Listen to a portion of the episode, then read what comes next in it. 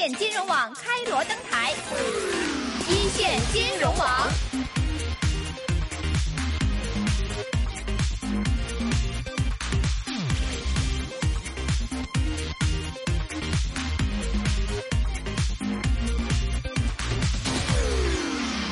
好的，最近呢，我们看到呢，其实，在整个的这个数码科技市场上，或者手机零部件市场，其实消息蛮多的。包括说呢，最近因为内地税改政策的一个落地呢，苹果中国的网官网也宣布，就是旗下 iPhone 是全面的一个降价。那么也是刺激到最近的手机零部件股表现还是不错的。另外呢，大家也是关注到，像华为呢，也是推出了一个 P 三十的型号的手机。那么当中呢，是首次采用了四镜头，而且当中呢，这个内变焦镜头呢，预计还会成为。主流的规格，大行呢也是纷纷表示啊，对相关供应链会看好。另外呢，在国外方面的苹果呢，也是在这个零部件方面遇到了一些阻碍，包括说像高通啊、三星想买五 G 芯片，也是遭到拒绝。那么在这一块，目前的市场环境怎么样？我们来怎么看待市场上最近出现这些消息，有一个全面的认知呢？那么现在呢，我们电话线上是已经接通了易方资本的分析师，那么关博文 Dennis 已经在线上，Dennis 你好。哎，你好，阿龙，你好。那最近呢，我们看到像刚才说的，其实，在数码科技这块消息面，其实真的是蛮多的，大家都是在关注这一块。本来在市场上看到，那么通过去年年底的一波走势，也看到就是在手机零部件方面已经完全陷入了一个跌势的感觉，大家是对它重新的给予一个估值的这样的一个情况。但是，哎，好像看到像华为推出了一个新款的手机，那么包括这个苹果中国官网开始降价了，市场好像又重新开始关注到这一块。那么，其实这个 四 G 的这样。这样的一个镜头，想问一下这个 Dennis，其实这个意义或者说它这个研发或者它的这个科技的这样的一个含量，这个情况是怎么样的？现在？啊，首先从这个整个智能手机的这个角度来讲吧，就是各家厂商，你看今年就从应该是前年开始就比较疲软了，然后去年又开始下跌，大家预计今年也是没什么实质性的改善，因为要等五 G 等明年来嘛。所以在这种情况下，大家都争着创新，所以你看到最容易吸引消费者，就是你从消费者的角度来讲啊，那哪个东西最容最容易吸引你呢？就是这两年就很明显，就是一个是所谓的全面屏，嗯，然后另外一个就是就是镜头镜头的数量也好，像素也好，不同的设计也好，对吧？是，就只有这两个，所以除了这两个以外的一些。呃，就是零零部件或者其他的这个，就供应链上下游啊，这都是比表现比较差一点。嗯，也就也就是镜头还相对好一点，相对坚挺一点，但其实也也也也也挺惨的，因为竞争也压力也挺大的。那我们从这次的这个华为 P 三十 Pro 的这个潜望镜来看呢，就是。第一，这个潜望镜的这个设计呢，也不是今年才有的，我记得应该是去呃，应该是一七年下半年吧，如果没记错的话，国内有一款好像是 OPPO，我忘我记不清是 OPPO 还是 vivo 了，他们最先提出来这提出来这么一个想法，就是把这个潜望镜的设计放到手机里面，就横着放，不是现在的镜头都是竖，就是垂直于手机嘛，是，然后潜所谓的潜望镜就是把这个这个横过来，然后就最大的好处就是可以拉长它的。这个成像的焦距，嗯，那成成像的焦距越长的话，呃，从物理的角度上来讲，你你这个就是拍摄物体的焦距就可以更长，所以这个很明显的就是，如果单从技术来角度来讲的话，就是唯一的一个目的就是长焦。呃，光学光学变焦可以更长。然后其实不光是我们现在可能听众听的比较多的就是呃舜宇啊之类的厂商。那其实我们看一些台湾的呃类似于大力光，就是全球最领先的手机镜头就是镜片的供应商。嗯，其实从去年的年中开始，就不停的有人有分析员也好，有产业的人也好，就问。呃，您觉得这个这个潜望镜的潜望式的摄像头会不会成为未来的主流？嗯，大力光出于自身的利益也好，或者 或者行业的判断也好呢，就这这一直就是在说，这一定会成为未来，就一定会成为未来，起码是旗舰机的主流设计，因为如果是从其实就是受困于物理、物理、物理的限制。就是如果你垂直于手机平面的去做这个摄像头的话，你光学变焦就不可能达到，因为这个焦距被限制住了。除非你把这个镜头弄得特别凸出来很多，但又非常丑。嗯，所以就只能可能就限制在三倍啊、五倍光学变焦。是日日后大家想做十倍甚至更多、二十倍的光学变焦的话，就没有办法做。所以从他们的角度来讲，潜望镜是非常必要的。然后潜望镜。第呃潜望镜这个整个设计来讲呢，我觉得有一点就是对于模组厂商，就比如说舜宇这样的模组厂商的技术要求会非常高。一开始一开始就是两三年前，呃，大家手机还是单摄像头的时候，提升到双摄像头的时候，那一个步骤是比较难的一个技术提升，所以舜宇就跑出来了，因为舜宇的技术积累比较强。嗯然后到现在呢，二摄就是双摄变到普通的三摄，就没有前方镜的三摄的情况下呢，技术提升就没那么难。有一些对准的要求也好，有一些其他的就是其他类似的，主要其实主要是对准了啊这方面可能技术已经跨过了从无到有的这么一关的话，就市场上其他竞争对手可能也能。呃，慢慢掌握起来会更快一点。但是到光学的这个潜望镜的镜头来讲呢，一个模组的厂商能提供给手机厂商的就，呃，价值就会更高一点。最主要的其实还是模组的设计。模组第一个就是呃角度啊精准度的设计，嗯，因为在潜望镜其实是有一个光线的呃光线的一个一个折射的，就不是是垂直进入到那个传感器。就好像是潜艇在水下看水面上面的东西，这种感觉是吗？呃呃，你就想象你是一个，不是，它其实是经过了两次折射，经经过了两次折射，光是先垂直射向这个第一个镜头，然后在下面有一个类似于一个一个折射镜，就是把嗯这个光做一个九十度的一个转向。是，然后再射入到这个呃传感器当中，光学传感器当中。是的嘛。我们在水下往水上，它也是经过两层的折射，然后折到上层的一个位置，这种感觉的。对，呃呃，类类似这种感觉吧，类似这种感觉啊、但其实它不是一个折射，是一个类似于是一个反射，九十度的一个反哦射。对，类似于不是一个透过水面的一个折射，类似于是嗯透过一个镜子的一个反射这么一个原理。嗯，然后这个嗯原理就更难一点，就是说你这个角度，就是这这个这个这个准直径和传感器的角度一定要把握的非常好，这是第一。第二一个，我问过一些就是做这个对准器机器的机台的这个一些厂商。嗯。啊、他们说呢最难的其实就是说你的手机如果要啊、摔落到地上，这个这个这个这个这个精准度可能有一定程度的就是偏差。对，就一定偏差，因为受到撞击。哦这个这个难度又是第二的一个难度，所以这两个难度叠加起来，是对一个模组厂商设计这个模组的要求就会高很多。呃，从最就目前因为是刚刚刚刚刚刚是就是刚刚有这个解决方案嘛，所以目前来看是难度会比传统的二摄就是双摄和三摄要高很多。所以嗯呃，我个人认为应该是对一开始的这些龙头的，比如说顺宇啊、龙头这种厂商会有一定的帮助。所以我们看这华为 P 三十 Pro 的话，呃，其实舜宇舜宇应该也是一个主要的参与者。嗯啊、是但是问题其实也来了，问题就是说，你作为一个主要的参与者没问题，别人没有这个技术，但是你做的话，其实对你生产的良率的挑战也蛮高的。嗯，然后舜宇的这个舜宇的管理层其实也有提到，今年上半年对于毛利的判断，他们也是比较保守的，就是因为这些，啊、包括高端的三摄，包括这个潜望镜的这个三摄、四摄也好，啊、他们的良率爬坡会比较辛苦一点，因为技术相对来讲是难一点的，嗯所以就有这么一个，哎，是一个好机会，但是生产有可能有一些难度，就这么一个状态。是，那其实我们这样来看的话，因为当中我看也提到，就是呃，舜宇其实不光光是说它这个有这个潜望镜头这样的一个这个硬件设施在，包括它还有这个镜头的解决方案。那么这个镜头的解决方案是具体来说包括哪些呢？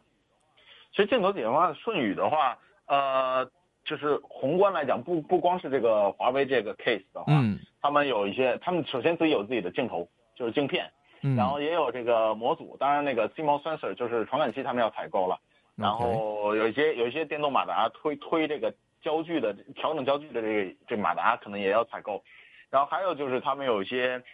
呃，这个就是系统和算法上的，呃，系统和算法上面的服务，嗯，就是因为你你你光学成像的话，呃，有一些比如说背景虚化呀，有一些自动的调焦变焦啊这些东西，还是需要一些算法和这个这个这个数据处理来来去进行的。舜宇是有这样的呃能力去提供这些呃我们叫整体可能整体可能部分的解决方案吧。但是对于不同的手机厂商，他们可能有自己的不同的想法。可能比如说华为，他们自己的算法能力强，可能他们就用自己的算法。可能比如说可能像其他的，我就嗯不确定了，可能是 OPPO 也好，小米也好，其他的他们有自根据自己的考虑。是啊、有自己的这个这个判断能力，就看到时候顺宇跟他们去这个谈，就究竟是怎么谈了。但是从技术嗯来讲的话，其实顺宇说他们有这个，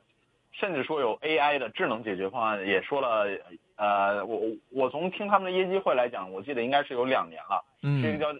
Smart Eye 这么一个东西，好像是叫 Smart Eye 这么一个东西。是。呃，类似的这么一个解决方案，他们也都有技术储备，到时候就嗯。看，也不光是手机，到时候有看一些其他的行业应用，可能甚至说是是。智能工业，呃，精呃那个智能医疗这种东西都有可能用到这类似的解决方案。嗯嗯，所以这个其实我们大家举个例子，就好像看苹果手机也好，或者华为手机也好，任何一个品牌手机，可能大家的摄像头都是一千两百万像素的，但是大家会觉得拍出来的照片，无论是从光线呀、色泽呀，或者是明暗度、对比度方面，都会有不同。那么这个可能就是来自于它的背后的一个软件的一个这个解决方案的一个配套，可能它的这个补光效果啊，或者电脑设的这些这个预设值，可能会直接影响到这个同样一千两百万像素的这个镜头的一个成像效果，会呈现出不同的一个状况。那么以我之前了解呢，我有做华为的一些朋友，他们就说呢，按照之前的惯例呢，华为自己的手机基本上在成像跟徕卡镜头合作的时候呢，很多都说自己有自己的一套算法，所以看到华为手机好像拍出来的照片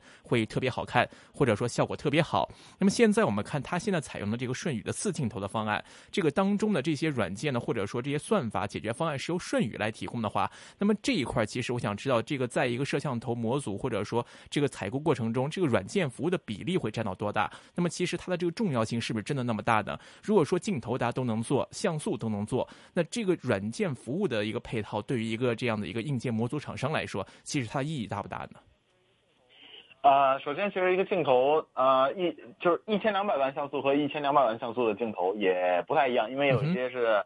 呃，有一些你比如像大力光也可以做一千两百万的，呃嗯。嗯一千两百万，然后舜宇也可以做，其他的也可以做，但是做出来差距还是有的。嗯。就是因为一一一个一个镜片来讲呢，其实它有有涉及到非常非常非常多的这个光学的这个啊。物理的参数的问题，所以有一些有一些这个光圈的东西啊，有一些就是这个这个要就是一个一个一个一个镜片要打磨呀这样的难度，嗯。其实有一些工业上面的 know how 在，所以大家大家也也是有差距的。嗯然后另外，所以所以大力光为什么是全世界最强的镜头嘛？就是他们多年的这个这个 know how。然后具体到这个这个算法来讲，我觉得现在越来越来越多的这个手机厂商会越来越注重这么一个算法，因为嗯硬硬件假设他们没有办法支持，假设啊，嗯这个前望镜只能是因为强望镜太高端了，太贵了，只能是旗舰机来做。但是有一些两千元、一千五百元的手机做不了潜望镜，只能用普通的这个传统的镜头，可能双摄、传统的三摄来做的话，那他们也想达到有一些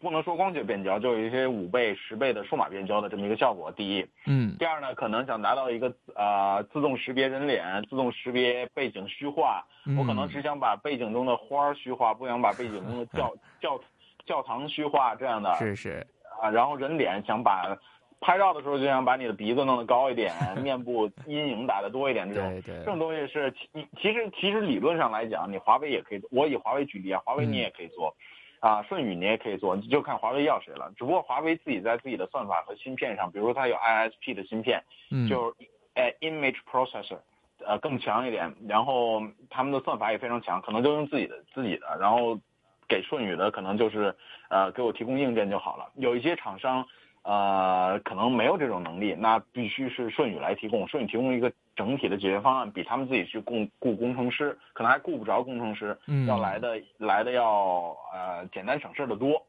所以呢。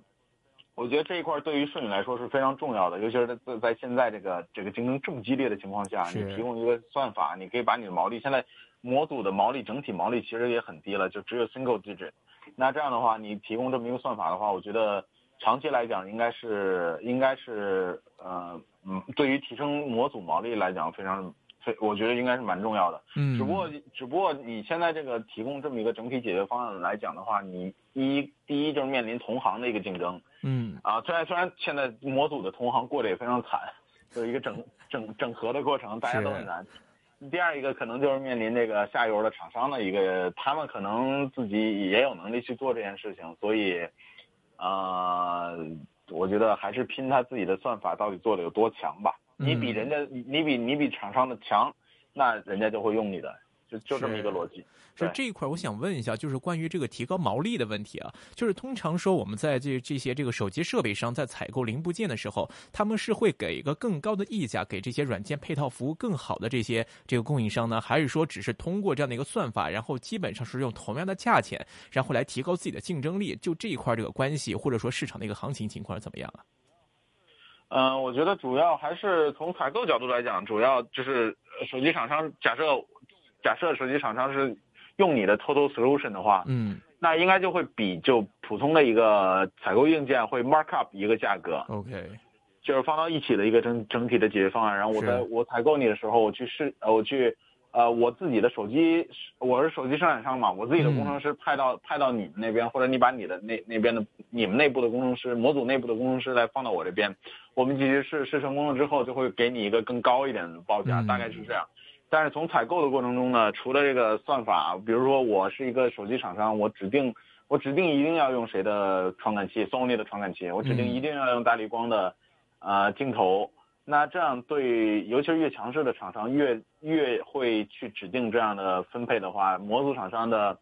就单纯提供模组硬件的，其实没有什么话语权的，话语权相对相对低一点，除非你太你你新技术你特别强。所以从呃就是提供新的软软件也软软件也好算法也好这么一个 markup 来角度来讲，我觉得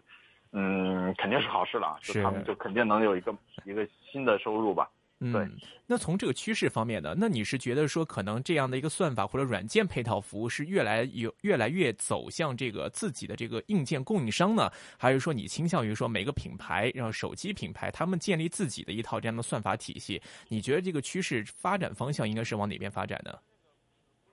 哦，我觉得这个呃不一定了，因为就因为就比如说不同的厂商呢他们的产品策略也不一样，有的高端的，有的低端的，然后有的是。啊，产品线也非常多，那有的可有的可能就一起采购过来，有的可能就是分分开采购的，这样都有可能的，所以也也未必说一定会是都是呃都是自己来做或者怎么样。OK，那在顺宇方面呢，我们来看一看，其实呃这次出了这样的一个四摄手机，包括提供的这样的镜头解决方案，其实你预期在将来的这个情况当中，对顺宇带来的影响会有多大呢？或者说市场对这块的预期是不是还有点没有完全反应，或者说有点落后呢？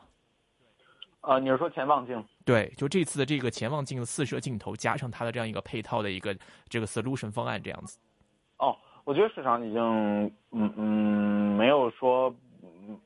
我觉得不会说没有没有期待这种东西，大家已经期待很久了。嗯。所以说去年之前，就去年中期业绩之前，股价能炒到那么高的情况下。呃，有一定原因，就是一点点原因了，就是潜望镜。但是当时在炒，还是在炒双摄和上和那个汽车。嗯。那到现在这么一个阶段来讲，你看顺宇的话，呃，前望镜是一个趋势，第一，然后大家也比较明白前望镜是一个趋势，第二，然后大家也比较明白顺宇在前望前望镜里面的这个领先优势还是蛮大的，这这是第三。然后第四呢，也都知道顺宇也不只是靠这个手机镜头的模组，也有它手机镜头也会越来越多，汽车车载的镜头和模组将来也会越来越多。嗯，是这是第四。然后大家也会担心，就是说你你你，我们也都看到了双摄的时代是什么时代？双摄的时代就是一开始价格翻倍，毛利翻倍，整个利润利润下来就翻四倍，这么一个。这么一个情况下呢，一开始顺宇是龙头，享受了非常好的一个红利。但是到后来，整体场整整体的这个环境竞争环境恶化，大家都可以做的情况下，啊，比如说欧菲可以做，秋泰可以做，比如啊，那那那顺宇面临的竞争就大了，然后毛利和毛利和这个这个价格的压力也就下来了。那现在现在大家多多少少会有，因为这这件事情过去没多久嘛，大家多多少少会觉得潜望镜非常好，非常是一个比较明确的一个趋势，呃，在起码在旗舰机来讲，嗯，但是到底有多久？是半年呢？是一年呢？是一年半呢？这个竞争格局又是不是又会恶化？所以多多少少可能会有一定的、一定的、一定的隐忧吧。嗯。明白。那所以在舜宇这块，大家可能还是要留意一下市场对于这个舜宇的一些观点看法的一个转变了。那么另外，我们来聊聊其他方面了，就是除了在舜宇方面的这样的一个镜头之外啊，那么手机这个龙头也算龙头之一吧，苹果呢也发生了一些事情啊。那么它在自己的这个供应链当中呢，是遭遇了一些这个滑铁卢的情况啊，像高通跟三星来买五 G 芯片遭到拒绝。那么三星给出的原因呢，是说我产能不足，那就是说这个我们不能给你提供。那么现在看到，其实苹果这个自身呢，因为采用这英特尔五 G 的这样的基带呢，是频频出问题啊，一会儿是信号门呐，一会儿这又出问题，那又出问题。那所以我们来看这个苹果目前在这个芯片采购供应链当中，它目前是处于一个什么样的情况当中呢？其实这个基带芯片，其实苹果说说真的啊，说实话，真的真的蛮尴尬的。那对是。大家都知道它的那个，就是它自己的那个苹果 A 几 A 几 A 十二 A 十三这芯片非常强，嗯，然后在耳机里面的 W 芯片也非常强，但是唯独他们其实自己想要研发基带芯片，想要之前的那些就你理解为 CPU 了，就是就是 A 系列的芯片，嗯，但是基带芯片实在是之前一直以来都是被高通掐住脖子的，是。全世界全世界都被高通掐脖子了，然后呢？所以，所以苹果一直以来就想想想脱离它，嗯，变到 Intel，但奈何 Intel 不太不太给力嘛，不太靠谱，对对，不太靠谱，经经常给的给的那个基带芯片，大家打电话打着打着断了，特别特别特别不靠谱。是，所以呢，我觉得苹果也是实在是迫不得已，可能因为它五所谓的五 G 芯片啊，它肯定不会今年，呃，现在市场预期应该不是今年会有，应该是预预期是明年会上。因为今年的五 G 的这个这个基础设施还不够，嗯，你上的话可能也就小批量的上。那我觉得苹果从这个角度来讲，因为苹果可能最多最多提前九个月、一年来去订单会比较合适。你看它如果现在去订明年九月的话，还有十几个月，十八个月。嗯嗯，对，十八个月的时间就就太早了。你可能就是探探口风或者怎么样，也不知道为什么为什么被传出来了。嗯，所以然后但是我觉得。从苹果和，就是因为现在时间还早嘛，未必没有解决方案吧。但是我觉得从苹果和三星的这么两两家公司的关系来看呢，确实也比较有意思，因为他们俩间公司一直以来也算是相爱相杀吧。那对苹三星也自己有自己的芯片代工厂，一直想要苹果的那个，之前也有了，也给苹果的芯片做代工嘛，后来被台积电台积电抢走了。那三星呢又供屏幕。用供存储器给苹果，嗯，所以呢，又是最大的竞争对手，又是最大的上下游的供应商，是，所以，所以他们之间就相爱相杀，很很很很明显的。所以，嗯，他他自己说是没产能了，但其实我觉得还是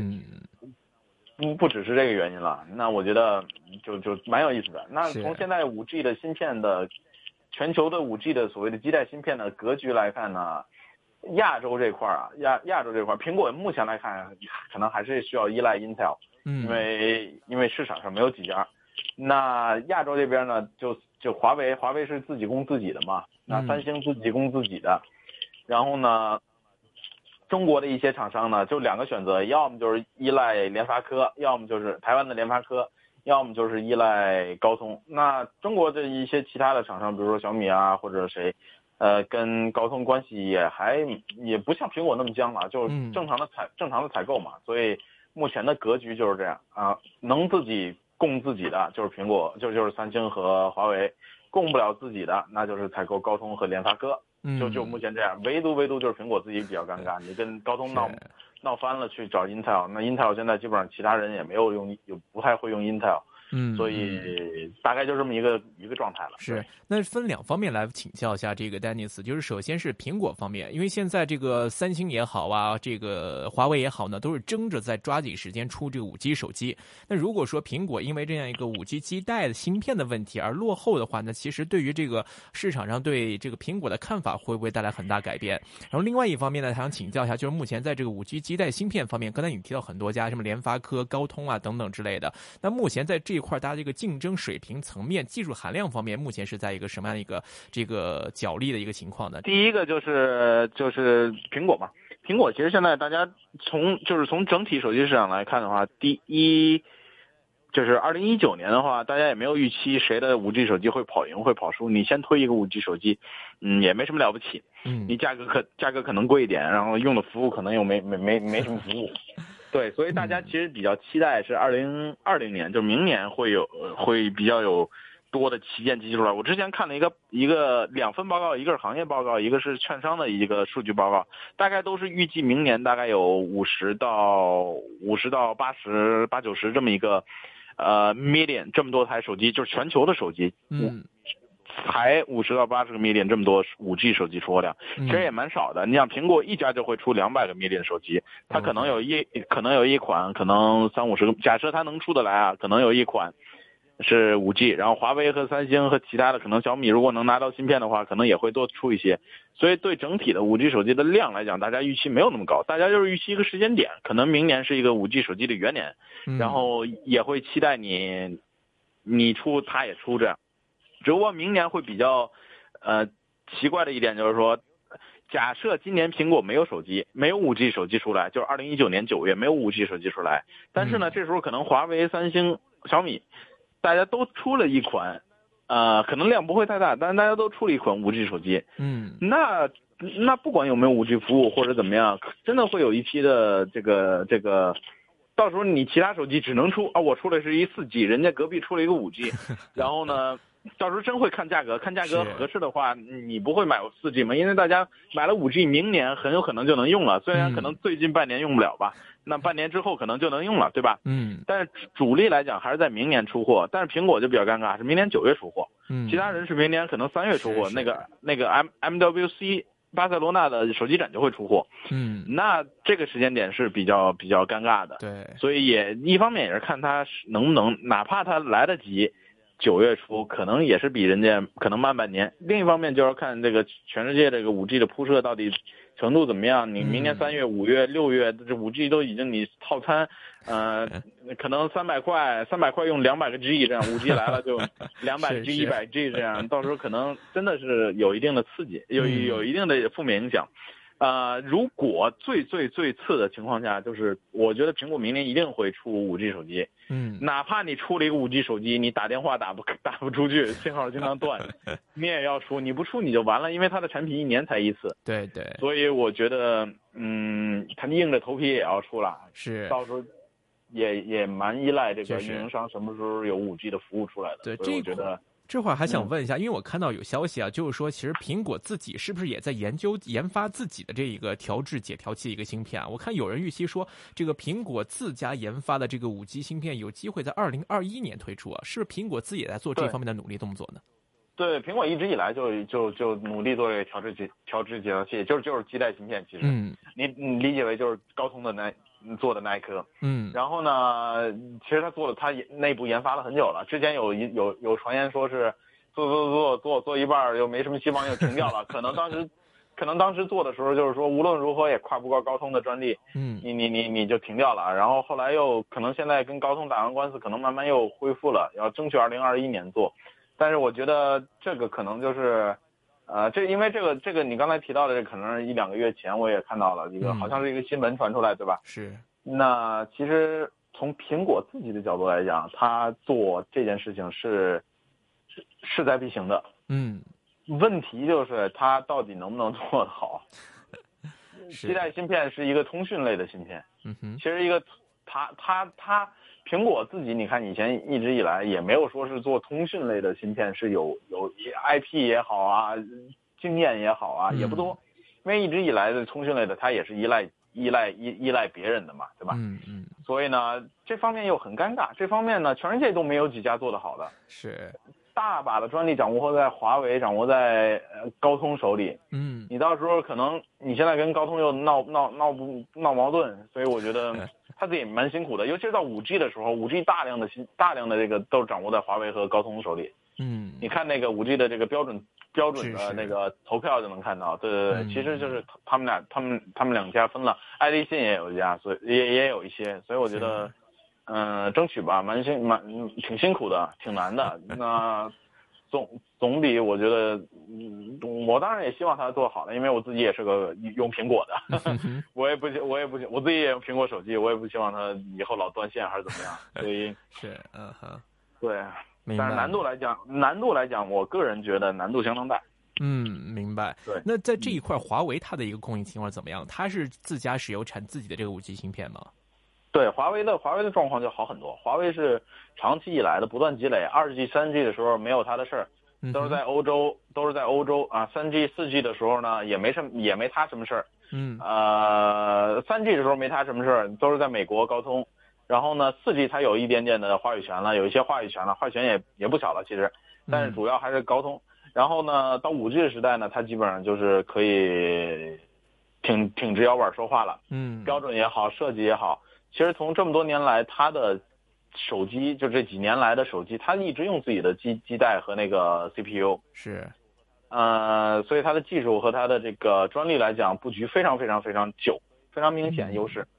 所以你看，它也不能依赖任何人。你要硬要说它依赖谁的话，它依赖台积电。因为它的它的东西的是放到台积电生产的，嗯嗯，呃，它的信号处理器啊，就是基带基带处理器也好，然后那个这个 CPU 的处理器也好，都是放到台积电来生产的，呃，全世界只有台积电能生产，这么说吧，嗯，呃呃，也也三星也能生产了，但我觉得对对华为来讲，应该还是放在台积电会比较合适一点，所以我觉得硬要说他们供应上有一些什么。潜在的风险的话，就是台积的供应风险。但是从这么多年来的台积的能力来讲，呃，我觉得这方面倒不不必担心。嗯嗯。所以我觉得在五 G 刚开始的时候，由于华为能够自己掌握自己的最核心的基带和 CPU，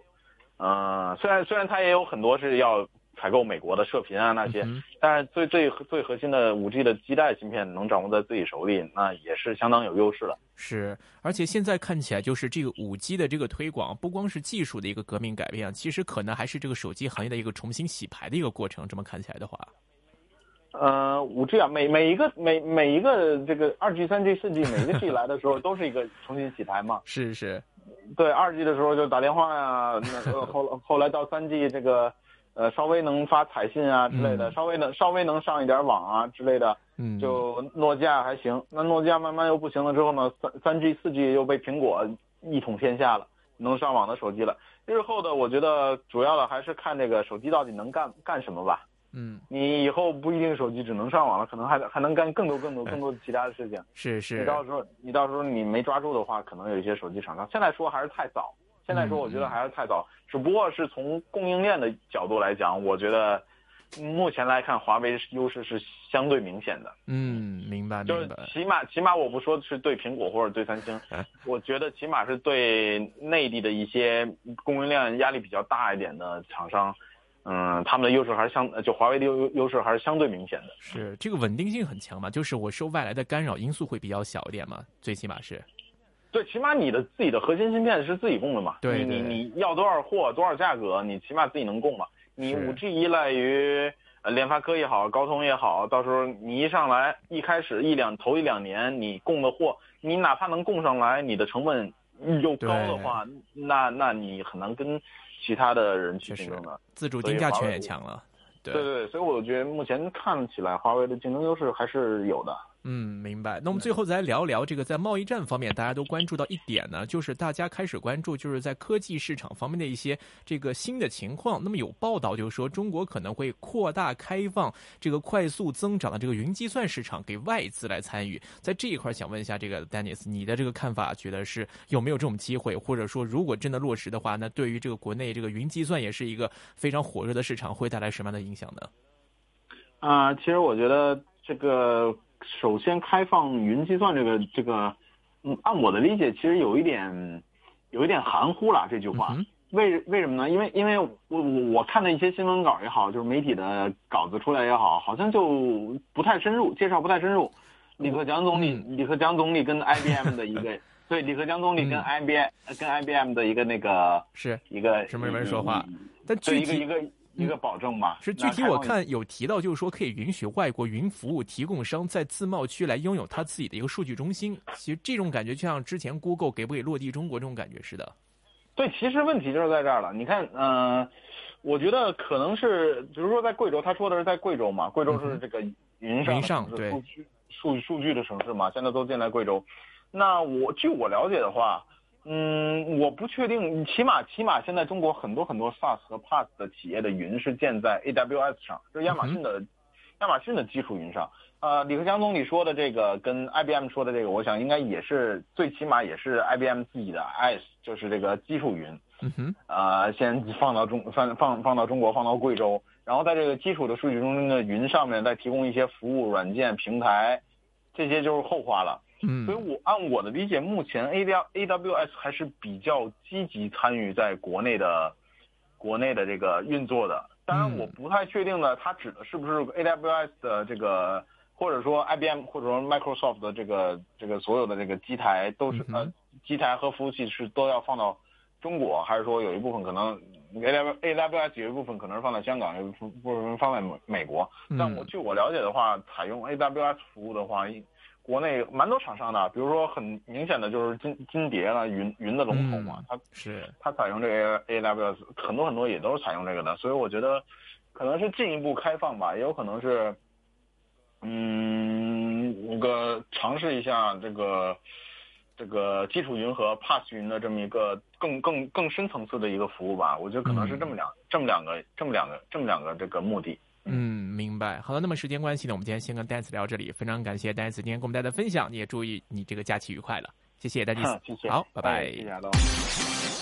股票交易所鸣金收兵，